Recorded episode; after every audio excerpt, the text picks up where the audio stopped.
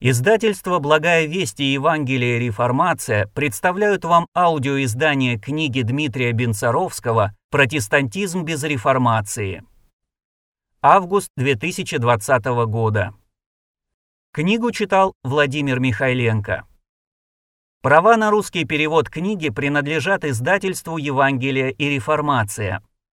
Права на аудиокнигу принадлежат издательству «Благая весть». Мы будем рады, если вы поделитесь ссылкой на эту аудиокнигу с другими, но просим вас не размещать данную аудиокнигу на других сайтах или интернет-порталах без письменного разрешения издательства «Благая весть». Другие книги издательства вы можете найти на сайте bvbook.ru. Дмитрий Бенцеровский. Протестантизм без реформации. Предисловие. По моим представлениям, нечеткость речи является отражением нечеткости мысли. Когда человек говорит «я понимаю», просто не могу выразить словами, это значит, что на самом деле он ничего не понимает. Верная обратная теорема. Четкость и языковая красота текста указывают на глубокое понимание описываемой темы. Я, можно сказать, поражен тем, насколько хорошо статья написана с языковой точки зрения. Прекрасная форма соответствует отличному содержанию. Моя теория взаимосвязи речи и мысли получила еще одно подтверждение. В частности, следует отметить ту тщательность, с какой определяются неоднозначные двусмысленные термины. Для этого нужно немалое терпение и способность критически оценивать собственную мысль. Отточенность терминологии подводит к еще одной важной характеристике статьи – академичности. Это не публицистическая статья, в которой непроверенные факты перемешаны с эмоциональными, но бессмысленными лозунгами. Это академический текст, в котором каждое предложение осмысленно и обосновано. Но уже в публицистическом стиле хочу отметить, меня несколько придавила эрудированность автора и знание релевантных фактов, касающихся разных исторических периодов и разных географических территорий, а также способность увидеть, обосновать и объяснить связь между этими, казалось бы, разрозненными данными. Несколько слов по содержанию статьи. Признаться честно, я раньше не видел проблему баптизма как отказ от процесса реформирования и направленность на охранение традиций. Это оригинальный и многообещающий подход к анализу современного состояния восточного протестантизма. Историческая причина такой охранительной позиции баптизма по мнению автора статьи, следующее. Баптизм родился не в результате реформирования церкви, а в результате отделения от нее. Европейские протестанты – это реформированные католики, но восточные баптисты не могут называть себя реформированными православными. Я совершенно согласен и с другим тезисом. Для реформаторов «ad fontes» означало возвращение не только к древнему писанию, но и к древней традиции, в то время как баптисты начисто отбросили традицию и вернулись к первоапостольскому христианству. В этом смысле европейские протестанты были реформаторами, а восточные – сектантами. Другими словами, западный протестантизм родился в результате реформирования, а не откалывания, если под реформированием понимать принятие и переосмысление богословской традиции прошлого. Здесь важно сделать одно уточнение насчет возвращения к первоапостольскому христианству. В статье совершенно верно указано, что это возвращение было полной иллюзией. На самом деле восточный баптизм просто перенял немецкие и английские богословские традиции, но не захотел признавать этого. Проханов и другие заявляли об уникальности восточного баптизма и считали его последним словом реформации. Но на самом деле баптисты были полностью зависимы от западного богословия. Автор также проводит блестящую параллель с русским православием, которому в эсхатологических, мессианских, апокалиптических чаяниях русского народа отводилась решающая историческая роль. А эта параллель соответствует еще одной моей гипотезе. Церковное сознание – это отражение окружающего его светского сознания, а сознание секты – сознание главенствующей конфессии. И в заключение я хочу сказать, что считаю данную статью новым словом современного русскоязычного богословия. Она задает совершенно новый стандарт богословского и исторического анализа. В ней заложен мощный импульс для реформирования восточного евангельского христианства. Ярослав Визовский. Вступление. Я назвал свою статью «Протестантизм без реформации», потому что, как мне кажется, эта фраза, использованная Дитрихом Банхёфером в совсем другом контексте, как нельзя лучше подходит для описания постсоветского протестантизма. Конечно, такое определение «протестантизм без реформации» кажется странным и даже бессмысленным.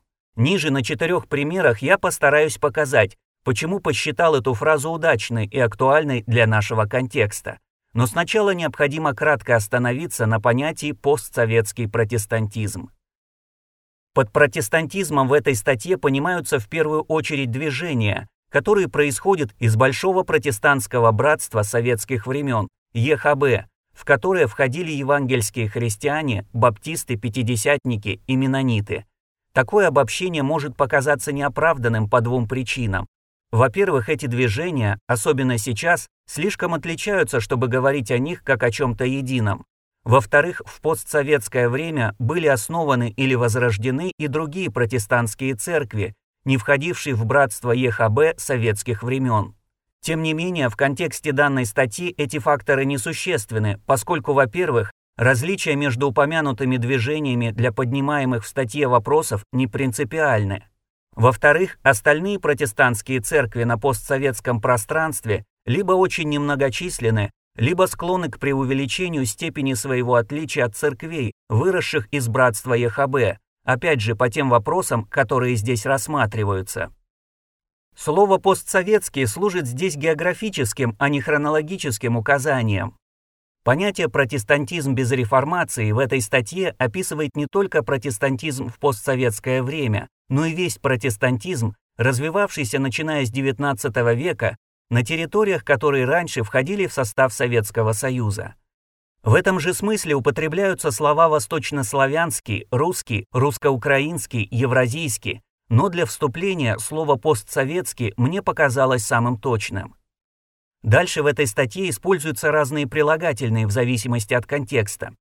Безусловно, за этот период и на этих территориях протестантизм не был полностью однородным, но, как и в случае со словом «протестантизм», я не смог здесь устоять перед искушением обобщения, потому что эти различия не влияют на общие выводы данной статьи. Наконец, под словом «реформация» с прописной буквы здесь имеется в виду религиозное движение, которое началось в 1517 году и ассоциируется прежде всего с именами Мартина Лютера и Жана Кальвина. Соответственно, сказанное в этой статье о реформаторах XVI века в большинстве случаев не касается так называемых радикалов, анабаптистов, рационалистов, спиритуалистов и других, которые ни тогда, ни позднее не определяли облик реформации. Часть первая. Непрекращающаяся реформация. Сегодня в среде постсоветских протестантов уже стало привычным говорить об «Ecclesia Semper Reformanda», постоянно реформирующейся церкви. Иногда этот принцип даже приписывают Мартину Лютеру и считают едва ли не основным в протестантской реформации. На самом деле это не совсем так, впервые он был сформулирован лишь в XVII веке. Но это не значит, что этот принцип выражал какую-то идею, возникшую лишь у более поздних протестантов. В этом смысле его можно сравнить с пятью протестантскими солы, их сочетание было результатом более поздней систематизации, но при этом они абсолютно точно отвечали мысли и духу уже самых ранних реформаторов. Также и представление о церкви как постоянно реформирующейся можно смело отнести к первым поколениям реформации, хотя само выражение «Ecclesia Semper Reformanda» было введено позже. Более того, такое представление не было новшеством даже ранних реформаторов. В церкви постоянно находились люди, которые видели необходимость в реформах. Реформа внутри церкви – это нескончаемая тема ее истории. На средневековом Западе собиравшиеся соборы, учреждавшиеся ордены, отдельные богословские труды были нацелены на преобразование и оживление церковной жизни. В своей знаменитой книге о реформе Ив Кангар писал, что церковь постоянно реформирует себя, в действительности она может жить, только делая это. Католическая церковь находится в постоянном состоянии реформы, то есть в постоянном стремлении восстановить веру и мораль в их первоначальной чистоте.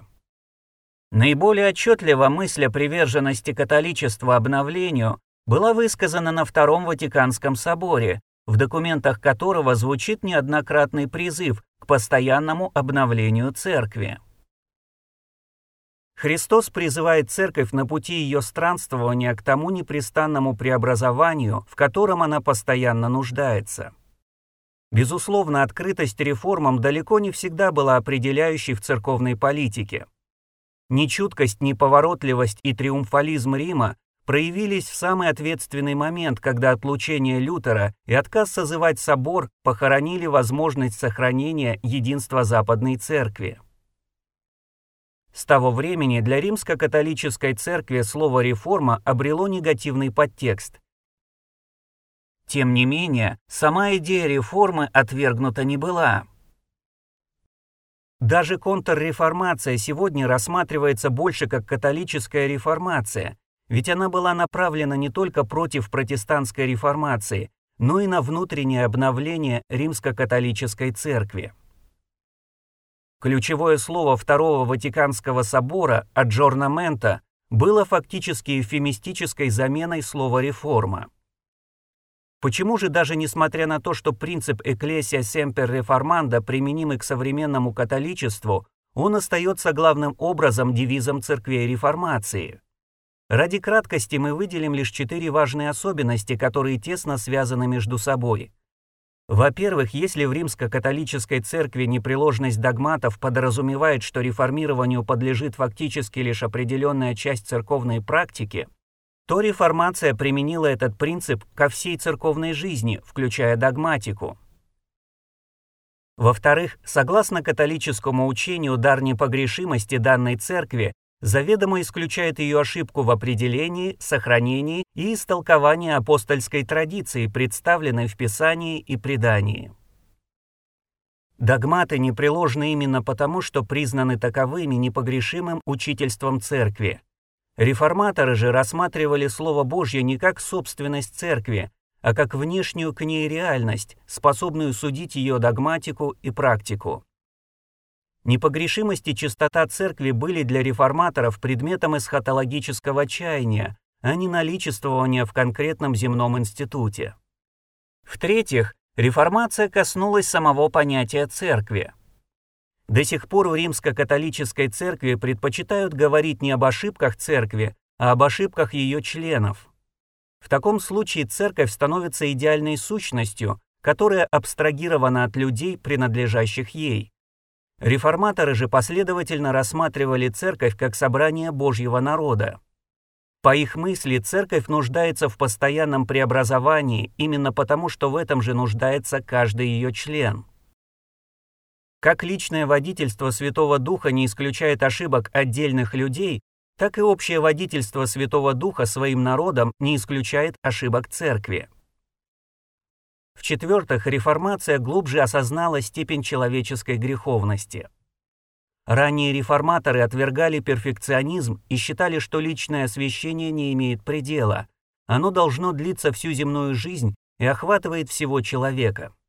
Значит, то же самое касается и церкви. Ecclesia Semper Reformanda означает, что сила церкви в ее осознании собственной слабости – Реформаторы сознавали, что церковь жива и действенна только Божьей благодатью, но не обладает ею и не распределяет ее. Она питается из живительного источника Божьего Слова и Духа и открыта к его преобразующему влиянию. Эта открытость подразумевает готовность к покаянию, обучению и переосмыслению.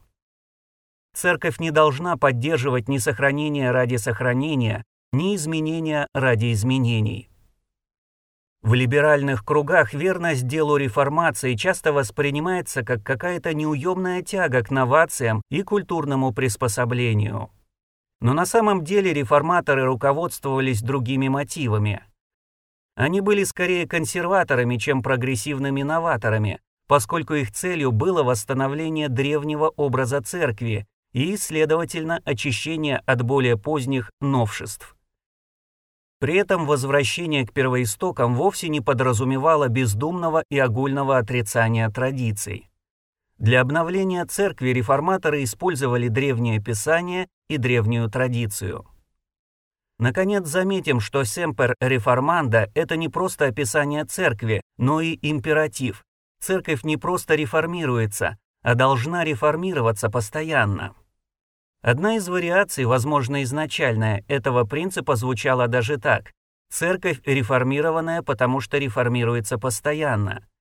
В таком прочтении реформированными церквями могут быть названы только те, которые готовы к непрекращающейся реформации. Переходя к рассмотрению постсоветского протестантизма, мы понимаем, что попадаем в радикально иной контекст. Протестантское движение здесь зародилось за церковной оградой. Его движущим принципом было отделение, а не реформирование. Соответственно, у него не было опыта реформации церкви. Это в первую очередь касается украинских и кавказских истоков евангельского движения. Но даже в его третьем очаге в Петербурге мечты лорда Редстока, Пашкова и других о реформации православия осуществлены не были. Для их реализации не было никаких значительных предпосылок. Тем более нереалистичными были планы Проханова о всероссийской реформации. Со временем все протестанты оставили попытки реформы и вышли из православной церкви. Таким образом, если на Западе протестанты, за исключением малочисленных радикальных движений, могли называть себя реформированными католиками, то на Востоке протестанты не могли называть себя реформированными православными. В связи с этим они неизбежно сталкивались с вопросом о своем месте в истории христианства. Этот вопрос о самоидентификации решался, как правило, одним из двух путей. Первый из них можно проиллюстрировать высказыванием Карева, бессменного лидера протестантского союза в СССР на протяжении почти 30 лет. Братство ЕХБ является носителем первохристианства, христианства апостольских дней, и в этом отношении ему нет равной церкви в мире. Русское евангельское баптистское движение является носителем апостольского христианства, чего, к сожалению, нельзя сказать о христианских церквях Запада. Евангельско-баптистская церковь в СССР является апостольской церковью XX века. Итак, первый путь – это прыжок в первохристианство, минуя реформацию, средневековье и патристический период. В нем нет настоящего интереса к истории. Вся эпоха после Константина видится в мрачных тонах. Католическая церковь представляется абсолютно чуждой, поэтому и реформация этой церкви почти такой же чуждой. В этом взгляде выражена простодушная уверенность, что советские протестанты, как никакие другие христиане в мире, успешно преодолели многовековое расстояние и достигли апостольского христианства. Обратим также внимание в этой цитате на противопоставление братства ЕХБ западным христианам, к чему мы еще обратимся. Второй и во многом сходный подход выражен в очерке «Правда о баптистах» Павлова, председателя Союза баптистов России. Здесь русский баптизм уже не столько отождествляется с церковью апостольского времени, сколько представляется этапом исторического развития истинной церкви. Автор полагает, что история баптистов началась от дней Иоанна Крестителя, и продолжалось в обществах, которые отделялись от господствующих церквей и которые утверждали о себе, что они имеют первоначальную и, следовательно, чистейшую веру. Среди этих обществ Павлов выделил миссалиан, евтихиан, монтанистов, новациан, павликиан, вальденцев, альбегойцев, катаров и анабаптистов.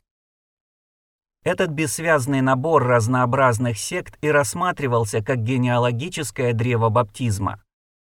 Похоже, единственным требованием для включения в эту родословную было отмежевание от официальной церкви, церкви-отступницы. А если к этому добавлялось еще и отрицание крещения младенцев, то тут и гадать было нечего. Это наши, баптисты. Показательно, что в этой родословной не нашлось места предтечам реформации, Яну Гусу и Джону Виклифу. В других публикациях родословная русского баптизма была расширена за счет включения в нее русского сектанства, стрегольников, беспоповцев, хлыстов, жидовствующих, духоборов. Это должно было показать независимость русского евангельского движения от Запада. Эти же упрощенные неисторические подходы применялись советскими протестантами и для описания истории мирового баптизма. В постсоветское время они преимущественно отвергаются, но их сменил акцент на родстве баптизма с континентальным анабаптизмом.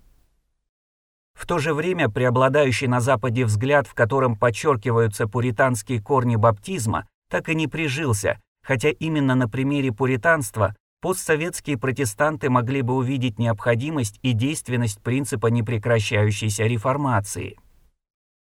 Родословная мирового баптизма в виде католичества, англиканства, пуританства, сепаратизм, баптизм не только более оправдана исторически, но и могла бы стать для постсоветских протестантов одним из источников альтернативного самоопределения и пути развития.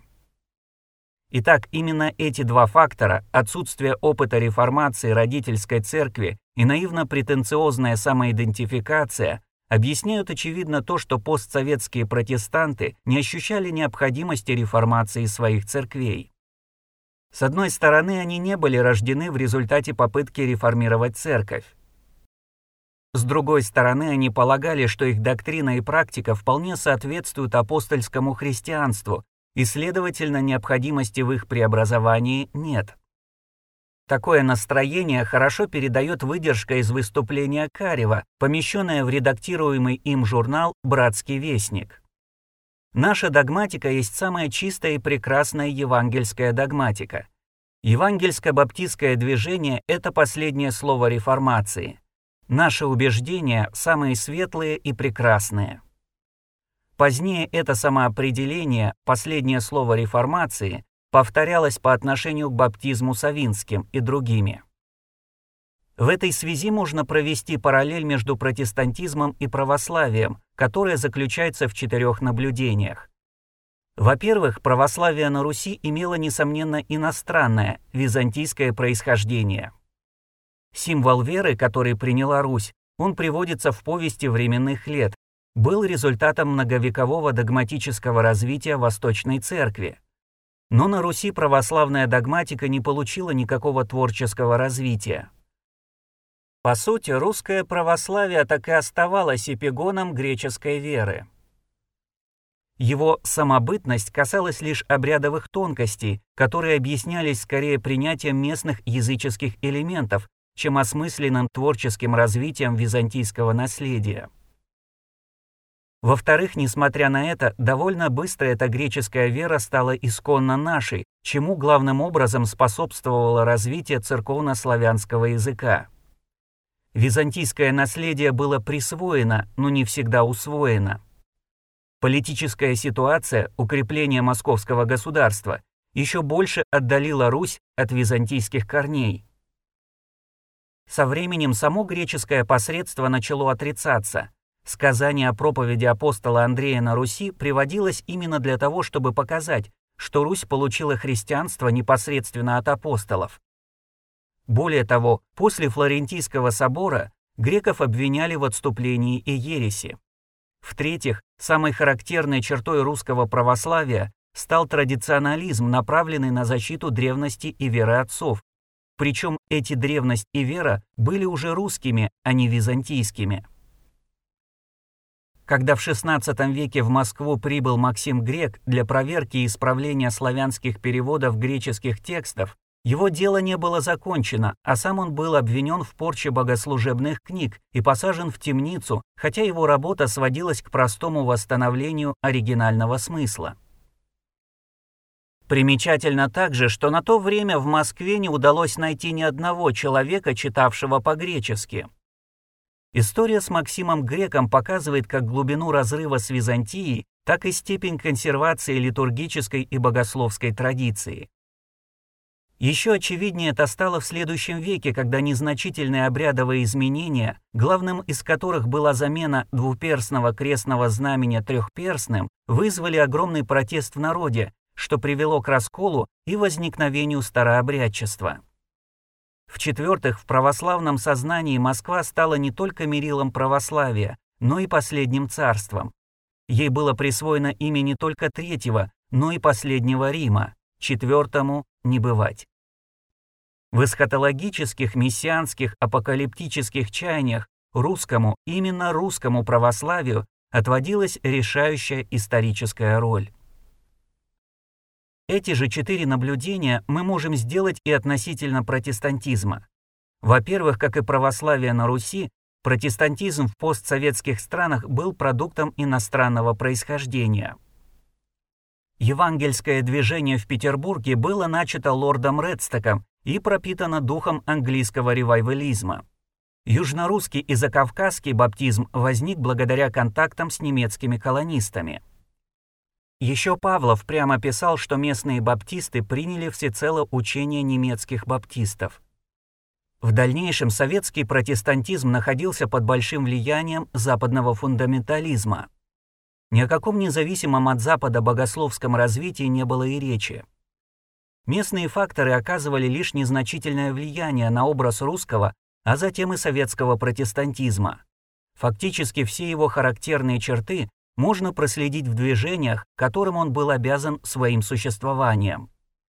От пиетизма были унаследованы акцент на личном благочестии, необходимость опыта обращения, посвященность определенным религиозным практикам, например, ежедневному чтению Библии, разрыв и нередко даже противопоставление разума и опыта.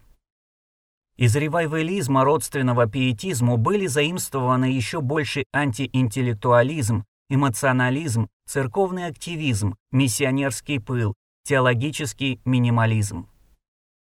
Посредством фундаментализма среди постсоветских протестантов утвердились контркультурность, изоляционизм, недиалогичность, замкнутость, догматизм во второстепенном, диспенсионализм. Во-вторых, несмотря на столь очевидную зависимость от западных протестантских движений, уже в начале XX века русскими протестантами предпринимались попытки обосновать местное происхождение отечественного протестантизма и тем самым преуменьшить или даже опровергнуть западное посредство. Так, в 1910 году в своей программной статье Проханов связывал зарождение петербургского евангелизма с именем Пашкова, не упоминая, что тот был последователем англичанина Редстока, малорусского баптизма с именем Рябошапки, не упоминая влияния на него Гюбнера и других немцев, а кавказского с именем Воронина, не упоминая, что тот был крещен немцем Кальвитом. Говоря о своем вероисповедании 1910 года, Проханов подчеркивал, что оно составлено русскими силами самостоятельно при помощи Библии и симфонии. В дальнейшем политическая ситуация вынуждала уже советских протестантов еще больше дистанцироваться от западных корней. Даже в постсоветское время этот акцент на самостоятельности и самобытности остается преобладающим в исторических исследованиях. Савинский подчеркивал, что никто из украинцев или россиян не принял немецкую веру, а значит русско-украинский баптизм не является насаждением извне, в готовом виде с готовыми доктринами. Стремлением доказать независимое от Запада происхождение русского протестантизма проникнута вся публикация Марины Сергеевны Каретниковой «Русское богоискательство». Более того, на западных протестантов смотрели с подозрением. В их активности видели угрозу для местной протестантской идентичности, а в книгах западных авторов обнаруживали ереси. В-третьих, как русское православие, приняв византийскую веру, стало со временем оберегать ее, считая своей собственной, так и русский протестантизм, приняв западную веру, со временем сделал ее своей собственной и начал оберегать ее именно в таком качестве. Более того, местная традиция большинством воспринималась как чистое учение Писания, без примеси человеческого, не только западного, но и восточного. Такое некритичное восприятие своей традиции и стремление сохранить ее объяснялось и тем, что русские и украинские протестанты были мало знакомы с ранней реформаторской мыслью и сформировались под влиянием уже более поздних протестантских движений.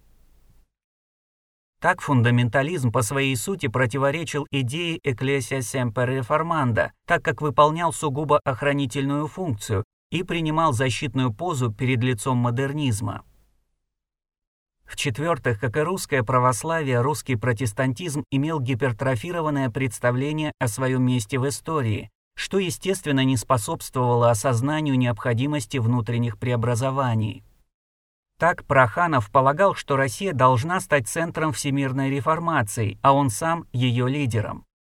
В программной статье из газеты, которую он сам и редактировал, утверждалось, что Проханов превосходит Лютера настолько, насколько Россия территориально превосходит Германию.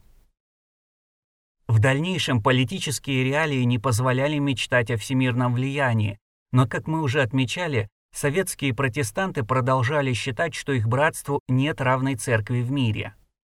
У православных была концепция о Третьем и Последнем Риме, у советских протестантов было представление о последнем слове реформации. В постсоветское время расширение кругозора протестантов поколебало такие верования, но уверенность в исключительной духовности братства все еще остается характерной для многих протестантов.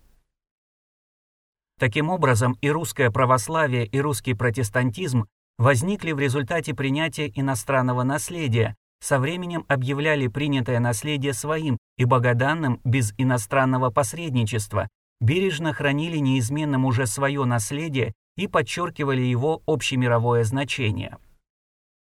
Для обеих традиций принцип «Ecclesia semper reformanda» представляется не только излишним, но и опасным. Но если для православия отрицание необходимости внутренних церковных преобразований не вызывало серьезных противоречий с базовыми экклезиологическими представлениями, то для протестантизма такое отрицание означало отмежевание от главных устремлений реформации. Часть вторая. Библия. Принцип Ecclesia Semper Reformanda имеет продолжение, secundum verbum Dei, согласно Слову Божьему. Церковь постоянно реформируется не согласно с духом времени. Движущей силой реформации является переоткрытие Слова Божьего. А значит, справедливо сказать и наоборот, без переоткрытия Слова Божьего не могло и не может быть реформации. Читая Писание, Лютер обнаружил, что Бог – это не строгий судья, выносящий людям приговор в зависимости от их поступков, а милостивый Отец, который свободно наделяет грешников праведностью Христа. Важность и простота этого библейского открытия подвигла протестантов без промедления приняться за выполнение переводов Библии. Благодаря книгопечатанию, величайшему из даров Божьих, как сказал Лютер, эти переводы получили широкое распространение. Новый Завет в переводе Лютера был настолько популярен, что один из главных католических оппонентов Лютера, Иоганн Кахлеус, не без сожаления отмечал, что даже портные, сапожники, женщины и другие простолюдины, едва научившись читать по-немецки, уже читают его столь жадно, словно он есть источник всей истины. Писание для ранних реформаторов было источником не только истины, но и свободы, утешения, радости и смелости. Поэтому принцип соло-скриптура, только Писание, стал не просто теоретическим принципом, не просто протестантской богословской предпосылкой, а в первую очередь практической защитой именно той радости и свободы, которую находили в Писании, защитой от человеческих установлений, преданий, притязаний, софистики, посредничества и диктата. Но этот принцип не означал полного отрицания традиции или разрыва с ней. На одного только Августина в одной только книге «Наставление в христианской вере» Кальвин ссылается несколько сот раз. Реформаторы сознавали, что глубина Писания подразумевает общинное, а не только индивидуальное прочтение и опору на богословское наследие предшественников. Библия не была единственной книгой или единственным авторитетом для реформаторов. Она была единственным абсолютным, окончательным и непогрешимым авторитетом, которому подчинялись и от которого должны были зависеть все остальные. Принцип соло-скриптура был направлен не только против римско-католического возвышения преданий и церкви, но и против спиритуализма. Реформаторы утверждали, что дух и слово неразделимы, а значит, всякие опыты переживания должны проверяться Писанием. Принцип соло-скриптура отвергал и другую крайность. В нем подразумевалось, что человек не может самостоятельно, с помощью своего разума формулировать религиозную истину, а должен опираться на откровение. Роль разума не должна была становиться руководящей. Возвращение реформаторов к Писанию совпадало с общим гуманистическим стремлением от Фонтес назад к источникам. В частности, многие лидеры первого и второго поколения реформатского движения Цвингли, Капита, Форель, Кальвин были тесно связаны с движением гуманистов. Для них и других реформаторов акцент на Писании подразумевал тщательную, скрупулезную филологическую и экзогетическую работу. Он был стимулом к образованию, а не обскурантизму.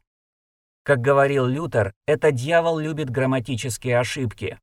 Первые протестантские переводы Нового Завета, в частности Лютера в 1522 году и Тиндейла в 1525 году, имели огромнейшее значение для развития соответственно немецкого и английского языков.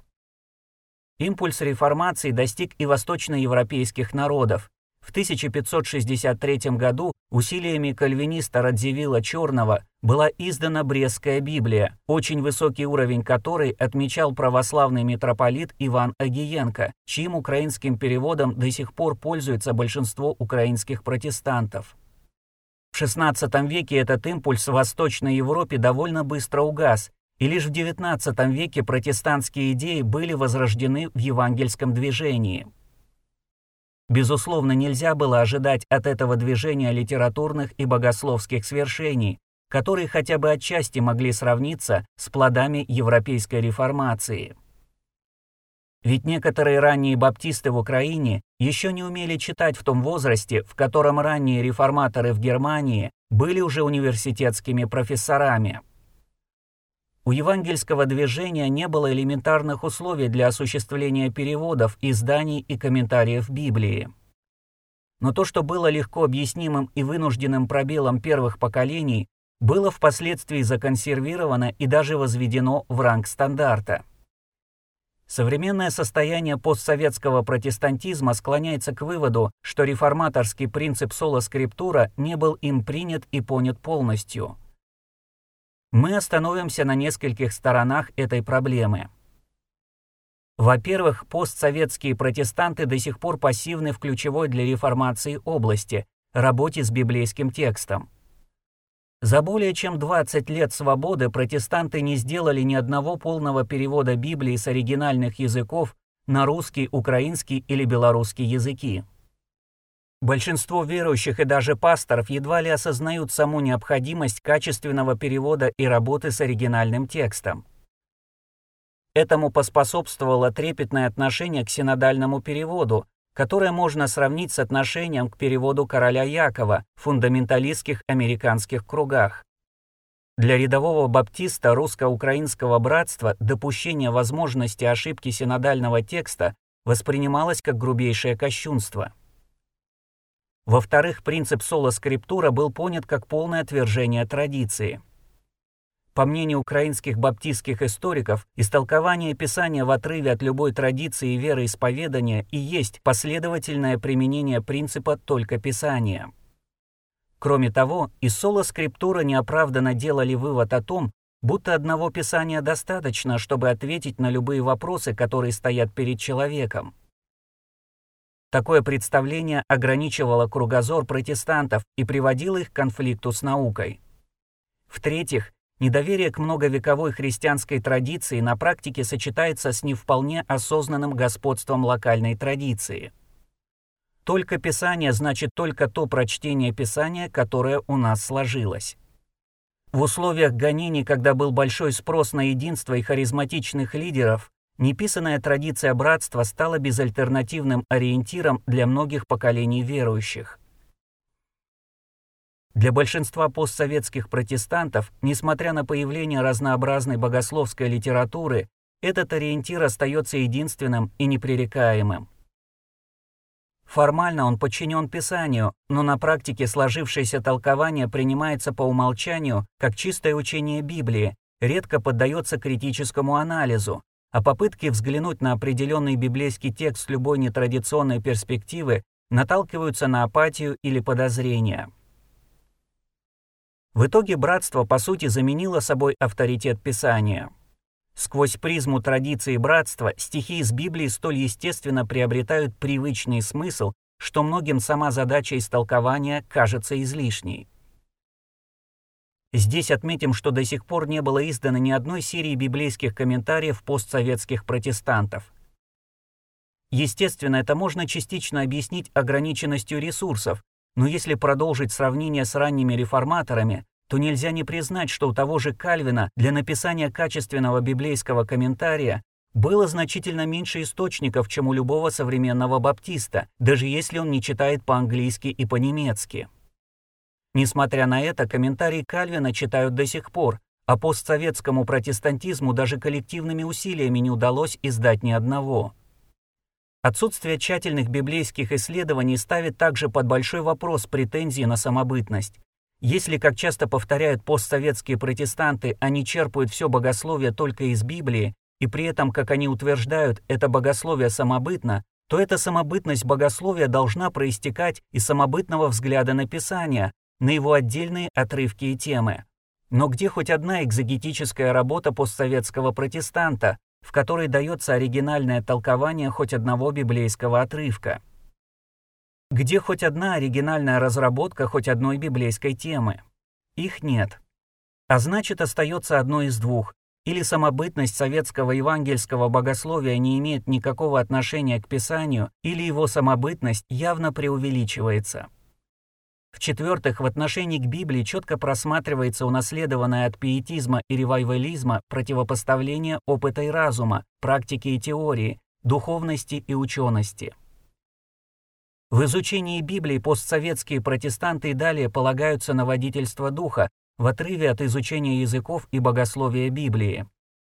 Даже в проповеди цитирование Писания часто напоминает эпиграф книги, который не определяет, а лишь передает ее смысл, и добавляется тогда, когда книга уже готова. Только Писание служит поводом не читать ничего, кроме Писания в переводе на родной язык. Даже если человек сталкивается с текстом, который еще не обрел для него привычного значения, у него редко возникает реальное стремление понять его смысл. Как правило, все ограничивается определенными молитвенными размышлениями, которые при отсутствии необходимых знаний зачастую приводят к неправильным выводам. Все это приводит нас к важному вопросу. Насколько сильно Писание в действительности влияет на догматику, мировоззрение, образ жизни, церковные установления постсоветских протестантов? Не является ли его авторитет декларативным, его водительство прогнозируемым, его прочтение поверхностным, интерес к нему формальным? Своеобразно истолковывая принцип только Писания, постсоветские протестанты пытаются не замечать опыт и традицию других христиан, но не превозносится ли при этом их собственный опыт и традиция над Писанием? Часть третья. Богословие. Мы уже вспоминали об открытии Лютера, которое привело его к Богу, милостиво оправдывающему грешника по вере. Это открытие было глубоко личным, волнующим, экзистенциальным, но вместе с тем и глубоко богословским. Учение об оправдании верой стало основой реформации. Об обращении Кальвина нам известно намного меньше, поскольку он описал его всего однажды. Но даже эти несколько строк говорят о многом. «Бог смирил мое сердце и сделал его способным учиться». Это внезапное обращение к обучаемости, податливости, восприимчивости подразумевало для Кальвина глоток истинного благочестия и призвание к проповеди чистого учения. Как видим, опыт благочестия, служения учения здесь неразрывны. Неудивительно, что первое издание своих наставлений в христианской вере Кальвин назвал не суммой богословия, а суммой благочестия. Таким образом, на примере двух величайших реформаторов можно убедиться, что реформация не знала никакого разрыва между богословием и благочестием, богословием и ученичеством, богословием и жизнью, богословием и служением, богословием и духовностью. Кроме того, богословие, главным образом посредством вероисповеданий, укрепляло церковное единство, по сравнению с разрозненностью значительно меньшего движения радикалов, для которых было характерно более скептическое отношение к богословию, церкви магистерской реформации сохраняли большую сплоченность. Личное богопознание и пасторские нужды были главными, но не единственными двигателями богословского развития реформации. Еще одним важным фактором была полемика. Реформация возникла в период оживленных дискуссий между разными богословскими школами. Скхола, отсюда схоластическое богословие. Реформаторы радикально изменили повестку дня теологических дискуссий и активно принимали в них участие. Таким образом, сам интеллектуальный контекст реформации способствовал совершенствованию ее теологической мысли. Итак, для церквей реформации осознание необходимости и важности богословия было естественным. Перед ними и не стоял вопрос, нужно ли вообще церкви богословие. Но такой вопрос до сих пор стоит в постсоветском протестантизме. Более того, часто на него отвечают отрицательно. Обычно такое пренебрежение богословием связывают с двумя причинами – во-первых, утверждается, что оно вызвано самим социальным составом протестантов. Евангельское движение было народным и целенаправленно маргинализировалось властью. Его костяк составляли рабочие и крестьяне, которые в отношении богословия и богословов были равнодушны. Все это правильно, но следует отметить, что такой же антиинтеллектуализм был характерен и для петербургского движения, заметно отличавшегося социальным статусом. Его лидер Пашков скептически относился к богословскому образованию и утверждал, что для преуспеяния в служении Господу вовсе не нужно богословие. О себе он писал прямо «богословских познаний я не имею никаких». Отношение к богословию в аристократических кругах Петербурга и крестьянских собраниях Украины и Кавказа принципиально не отличалось. А в постсоветское время, когда в протестантские церкви пришло много образованных людей, никакого богословского всплеска в связи с этим не наблюдалось. Вторая причина, которой часто объясняют пренебрежение богословием, это недостаток ресурсов, необходимых для богословского развития. Естественно, этот фактор был важным, и даже если бы в условиях гонений у протестантов пробудился интерес к богословию, они бы не смогли его реализовать. Но большого интереса не было, ни тогда, ни сейчас, когда доступ к знаниям намного упрощен, прежде всего через интернет, а в семинариях созданы определенные условия для становления богословской мысли. Особенно удивительна и показательна богословская стагнация постсоветских баптистов и пятидесятников, выехавших в 90-е годы в Северную Америку, при том, что там есть все для развития богословской школы, близость к западной протестантской традиции, знание английского языка, обилие литературы, финансовые ресурсы и так далее. Таким образом, две вышеуказанные причины, социальный состав и неблагоприятные условия, были скорее вторичными. Более важными представляются следующие факторы – во-первых, мы уже отметили, что в России и Украине протестантские идеи были усвоены через посредничество пиетизма, ревайвализма и позднее фундаментализма. Ни одно из этих движений не отмечалось серьезным вниманием к теологии. Пиетизм делал главный упор на преобразование жизни и самоуглубленность, ревайвализм – на внутреннее озарение и эмоциональность, фундаментализм – на жесткое следование определенным стандартам веры и поведения. Ни в одном из них не предполагался глубокий богословский анализ или критический взгляд на свою традицию. В традиционных же протестантских церквях ранние российские протестанты, посещавшие Европу, увидели расцвет либерализма, что лишь утвердило их в недоверии к профессиональному богословию. А в постсоветское время, вместо того, чтобы рассмотреть западную традицию во всей ее полноте, Вместо интеграции в западное евангельское богословское сообщество протестанты продолжали говорить о своем особом, самобытном, независимом от Запада пути, хотя на самом деле оставались не более чем богословской провинцией Запада. Если эта тенденция продолжится, то провинция, дистанцирующаяся от центра, станет скорее хутором, чем вторым центром. Во-вторых, развитию богословия препятствует уже упомянутая нами наивно-претенциозная самоидентификация. Даже в постсоветское время, когда уже доступны множество исторических и богословских источников, протестанты сохраняют в своем большинстве уверенность, что лютеранство – это учение Лютера, кальвинизм – Кальвина, а баптизм или пятидесятничество – это учение Библии, учение Иисуса Христа.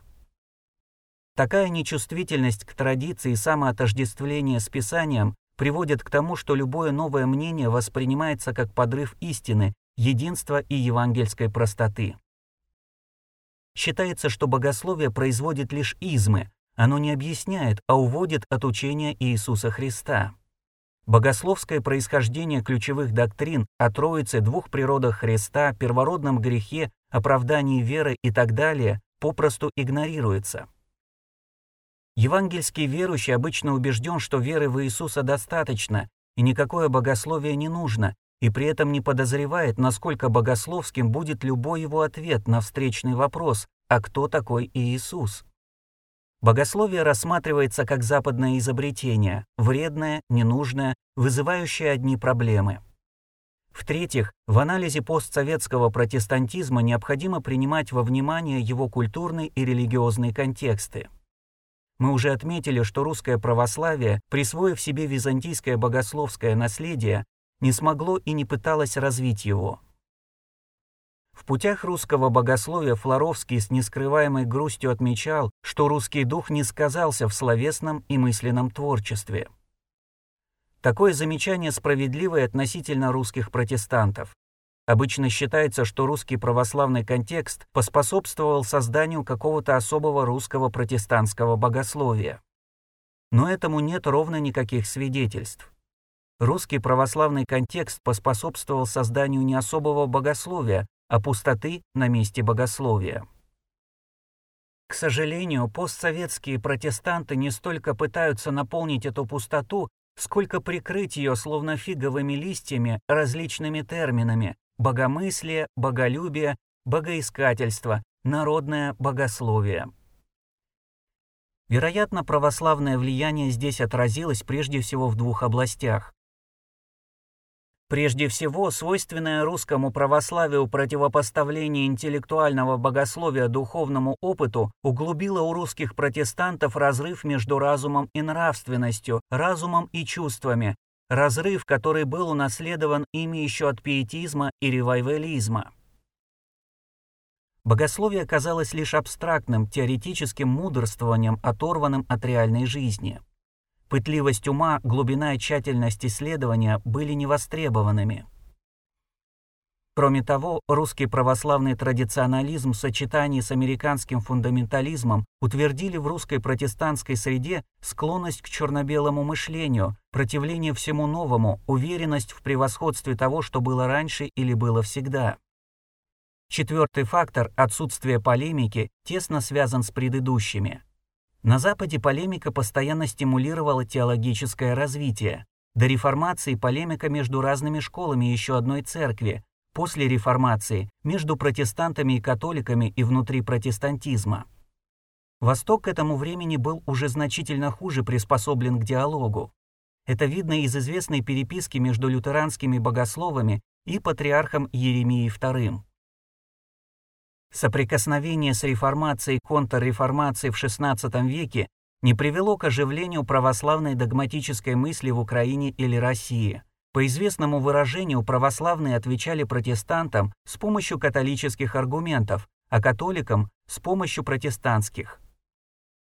Тем более никакого диалога не могло возникнуть в XIX веке. Православные считали евангельских христиан и баптистов примитивными сектантами, а баптисты православных – темными традиционалистами. Ни одна из сторон не проявляла искреннего интереса к другой. Они были сосредоточены на себе и предпочитали конфессиональную самоизоляцию, которая гарантировала спокойствие и стабильность. Внутренней полемики в советской протестантской среде тоже не было.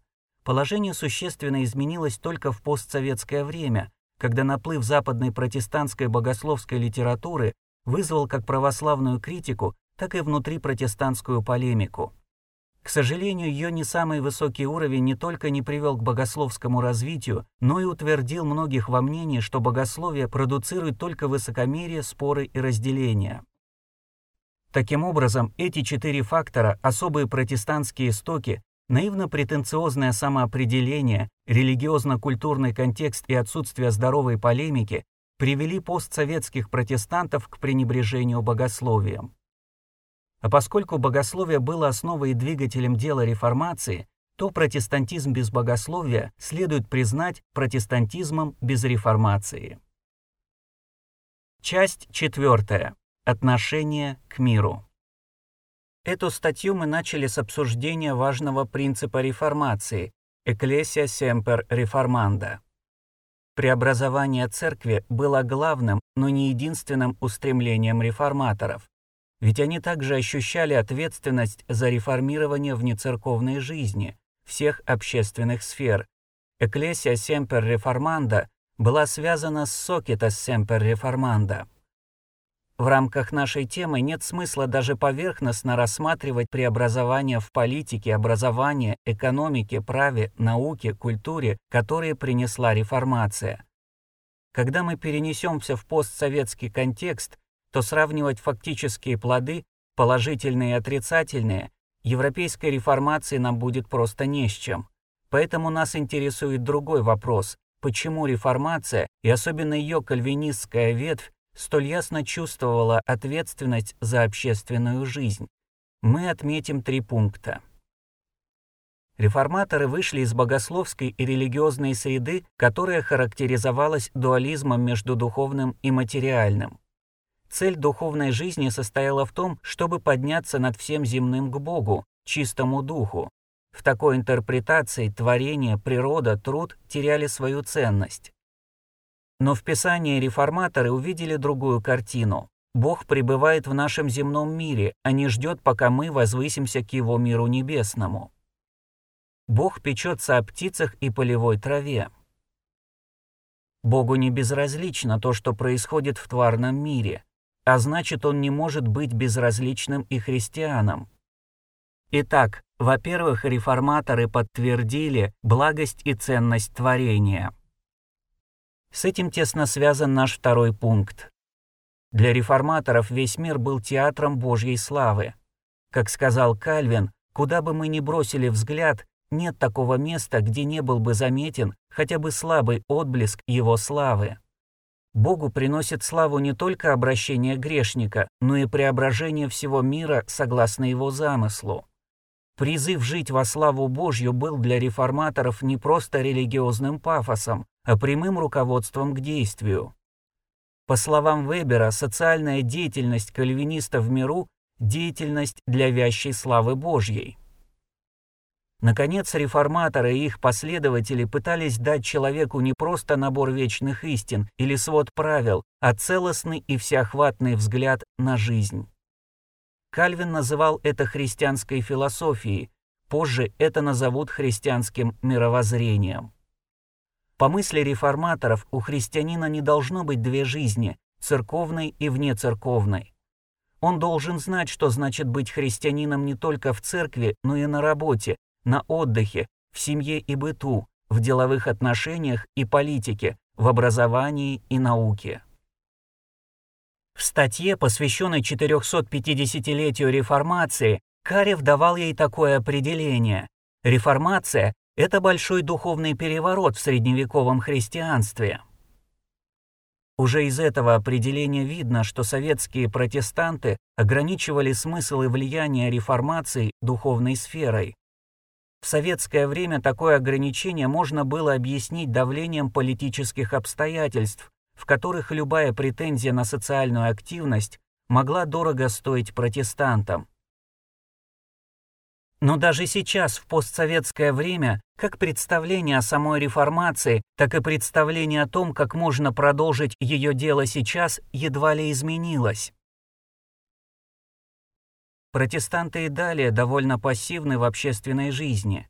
И даже те из них, которые занимают видное место в обществе, не предлагают какой-то цельной программы по его переустройству. заметим, что именно в социальной сфере могла бы проявляться та самая самобытность, которая стала самоцелью для многих постсоветских протестантов. Ведь главные социальные проблемы постсоветских стран – тотальное недоверие в обществе, коррупция, ущемление свобод человека, социальная несправедливость, неразвитость среднего класса, кризис образования, недостаток гражданской инициативности и ответственности существенно отличаются от социальной проблематики современных западных стран. Тем не менее, постсоветские протестанты не смогли сформулировать и представить свой взгляд на эти проблемы, а самым обсуждаемым в их среде этическом и социальным вопросом стал вопрос о нетрадиционной сексуальной ориентации, который гораздо более актуален на Западе, чем в России или Украине. Одной из причин такой отстраненности от мирских проблем является пессимистический взгляд на окружающий мир и его перспективы. Согласно преобладающей эсхатологии постсоветских протестантов, Второму приходу Христа будет предшествовать самый тяжелый период человеческой истории – Великая скорбь, поэтому все идет только к худшему. Отношение протестантов к реформации церкви и общества в постсоветских странах можно описать так. Церковь реформировать незачем, потому что в ней и так все хорошо, а мир реформировать незачем, потому что в нем и так все будет плохо. Поэтому церковь сосредотачивается почти исключительно на спасении душ, а главная мотивация политической деятельности сводится к тому, чтобы сохранить свободу возвещать Евангелие и не допустить возобновления гонений.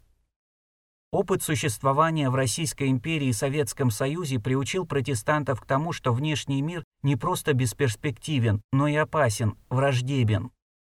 Соответственно, открытость обществу, диалог с ним могут стать губительными для церкви. За более чем 20 лет свободы это подозрительное отношение к миру изменилось, но не настолько, чтобы считать закрытость и субкультурность протестантского сообщества преодоленными.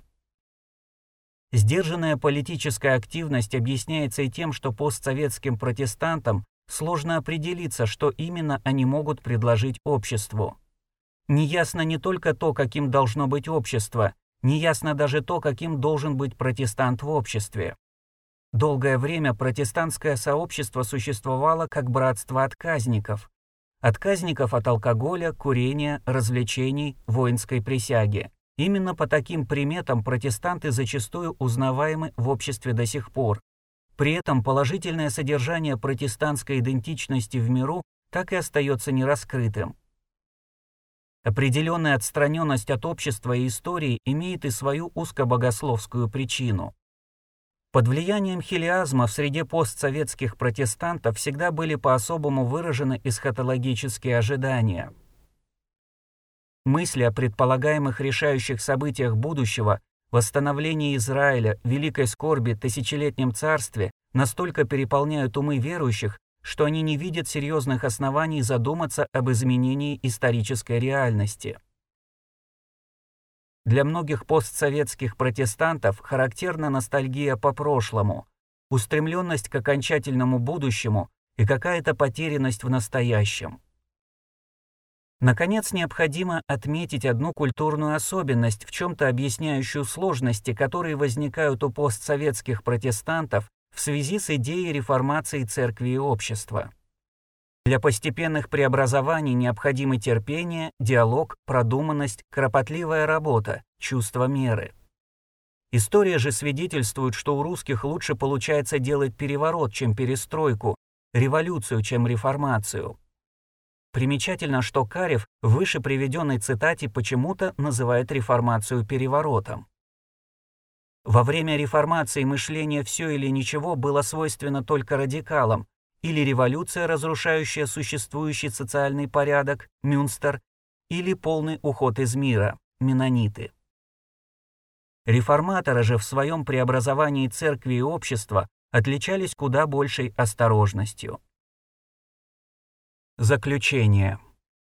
В этой статье были отмечены четыре широких области, в которых, как мне кажется, отчетливо прослеживается различие между протестантизмом реформации и постсоветским протестантизмом. Во-первых, вопреки принципу постоянно реформирующейся церкви, Большинство постсоветских протестантов равнодушно или даже враждебно относятся к необходимости церковных преобразований. Во-вторых, они редко проявляют неподдельный интерес к Писанию, который бы выражался в переводах, комментариях, библейских проповедях, а принцип соло-скриптура приобрел у них значение, которое не вкладывали в него реформаторы. В-третьих, в отличие от церквей реформации, постсоветские протестанты скептически оценивают роль богословия для общинной жизни и личного богопознания, противопоставляя ему святость, активизм, евангельскую простоту и библейское учение. В-четвертых, постсоветский протестантизм все еще не определился со своей социальной позицией и вообще едва ли сознает ее необходимость. Эти наблюдения позволяют нам применить к постсоветскому протестантизму фразу Дитриха Банхёфера «протестантизм без реформации». Но такой вывод указывает не столько на описание постсоветского протестантизма в прошлом и настоящем, сколько на возможный путь его развития в будущем.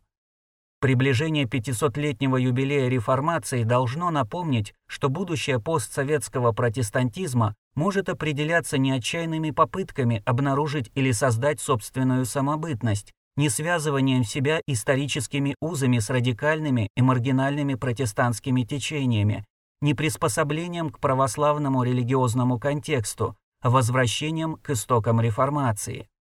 Если постсоветские протестанты предметно займутся интерпретацией и реализацией устремлений реформации в новых условиях, фраза Банхёфера утратит по отношению к ним свою актуальность. Мы завершим эту статью словами грамматки, одного из немногих европейских протестантов, с которыми советские баптисты могли поддерживать контакты. Эти слова были опубликованы почти 50 лет назад в журнале «Братский вестник». Нельзя сказать, что они разительно отличались от того, что писали в этом журнале советские авторы. Тем не менее, они все-таки выделяются там своим настоящим реформаторским духом. Мы продолжаем жить воспоминаниями о реформации, происшедшей 450 лет тому назад. Мы спрашивали и продолжаем спрашивать себя, в какой степени понятна нам реформация в ее духовном содержании, а также ее политические и социальные последствия, черпают ли наши церкви из самых глубин источников реформационной борьбы за Слово Божие, за живую Церковь Христову. Дело реформации не может оставаться для нас лишь предметом воспоминаний, исторических и богословских рассуждений, а должно стать, скорее всего, призывом к глубокому познанию самих себя и к твердому решению начать новую жизнь.